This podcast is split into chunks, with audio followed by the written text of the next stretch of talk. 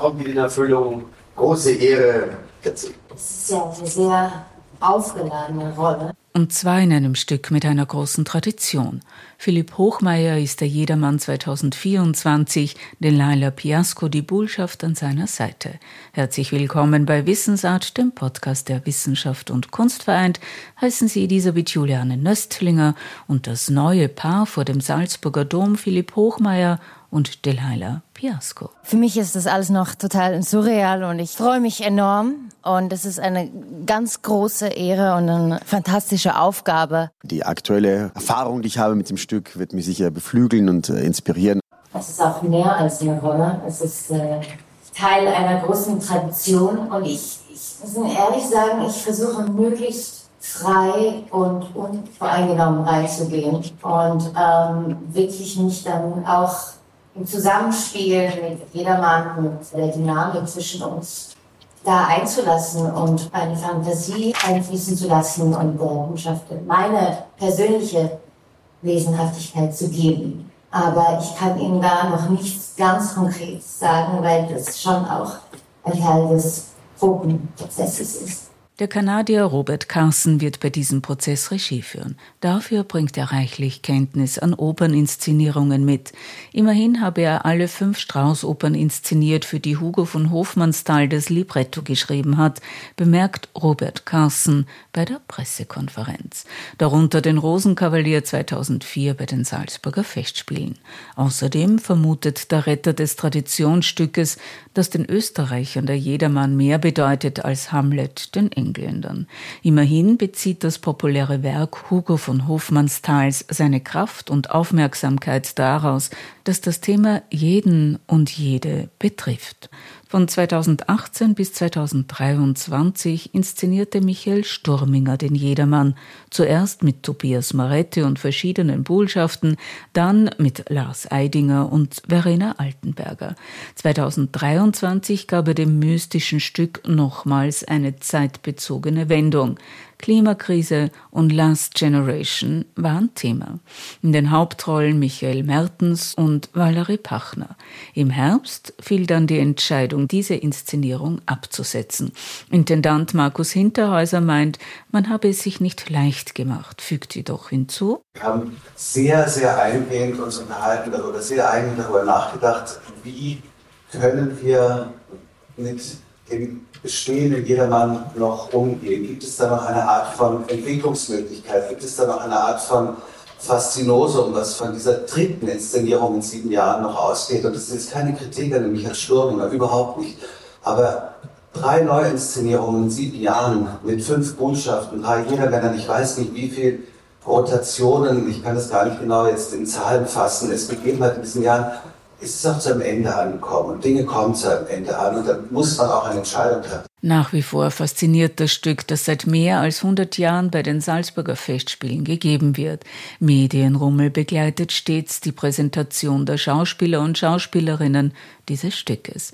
Das war auch bei der Präsentation von Philipp Hochmeier und Delilah Piasco so. Die Überraschung, kein Jedermann und keine Bullschaft waren bei ihrer Präsentation so wortkarg und zurückhaltend wie das Paar für 2024. In der Folge hören Sie Bullschaft Verena Altenberger und Jedermann Lars Eidinger, Michael Mertens, der an Jedermann Kurt Jürgens erinnert, und Tobias Maretti, für den Philipp Hochmeier bereits fünfmal eingesprungen ist, damals, als die Salzburger Festspiele wegen Covid unter erschwerten Bedingungen stattfanden. Man kann sich zutiefst und ehrlich lieben, aber trotzdem an den Punkt kommen, wo man sagt, Liebe kann nicht alles. Also Liebe kann einen nicht die große Angst und die große Einsamkeit nehmen, die man spürt, wenn man eine tödliche Diagnose zum Beispiel erhält. Dass man einfach sagt, in den Tod muss man alleine gehen und es ist wunderschön, wenn man geliebt wird bis zu diesem Punkt.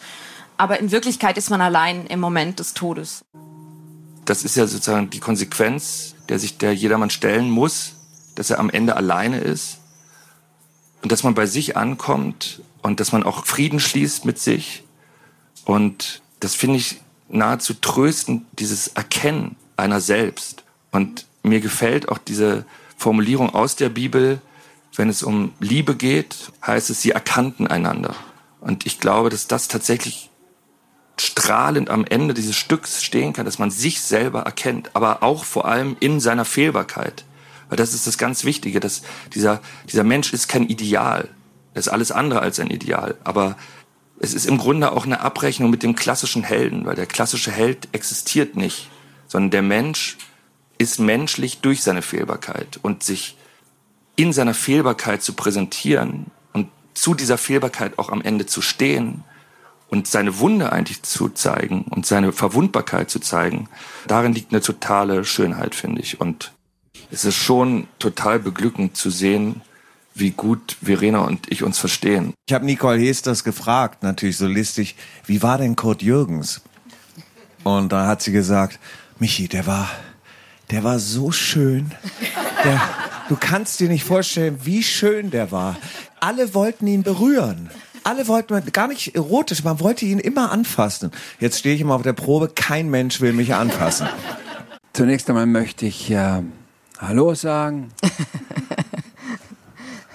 Freue mich sehr, dass ich hier an der Seite von so tollen neuen Kollegen sitzen darf. Vor allem Caroline Peters, die eine großartige, hervorragende Schauspielerin ist. Und das ist für mich immer die Grundbedingung eines Vertrauens.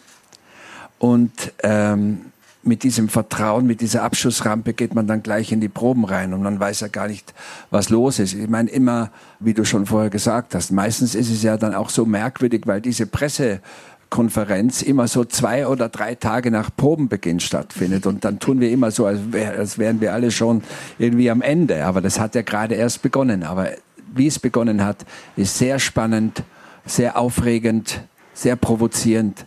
Und ich ähm, bin sehr zuversichtlich, dass wir ein ganz außerordentliches Resultat erzielen können heuer gerade in dieser Situation, in dieser Apathie. Und da muss man auch einmal sagen, ich habe jetzt gerade das Gefühl, dass irgendwie jetzt gerade die Salzburger Festspiele für mich beginnen. Und ich habe aber das Gefühl, dass hier wirklich etwas stattfindet, was ganz außergewöhnlich ist in der, in dieser Zeit auch und, und einen prototypischen Charakter hat für die ganze Welt, weil Kunst dient ja dazu, nicht nur ein Spiegel der Zeit und der Welt zu sein und unserer Gesellschaft, sondern ist ja auch letztendlich eine, in der Reflexion auch eine Erbauung für uns. In der Musik und auch in unserem Beruf in der, in der literarischen Kunst ist das so. Und ich meine, das Thema des Jedermanns ist ja der Wahn der grenzenlosen Verfügbarkeit. Verfügbarkeit von Menschen, von Dingen, von Ressourcen, aber auch von Macht.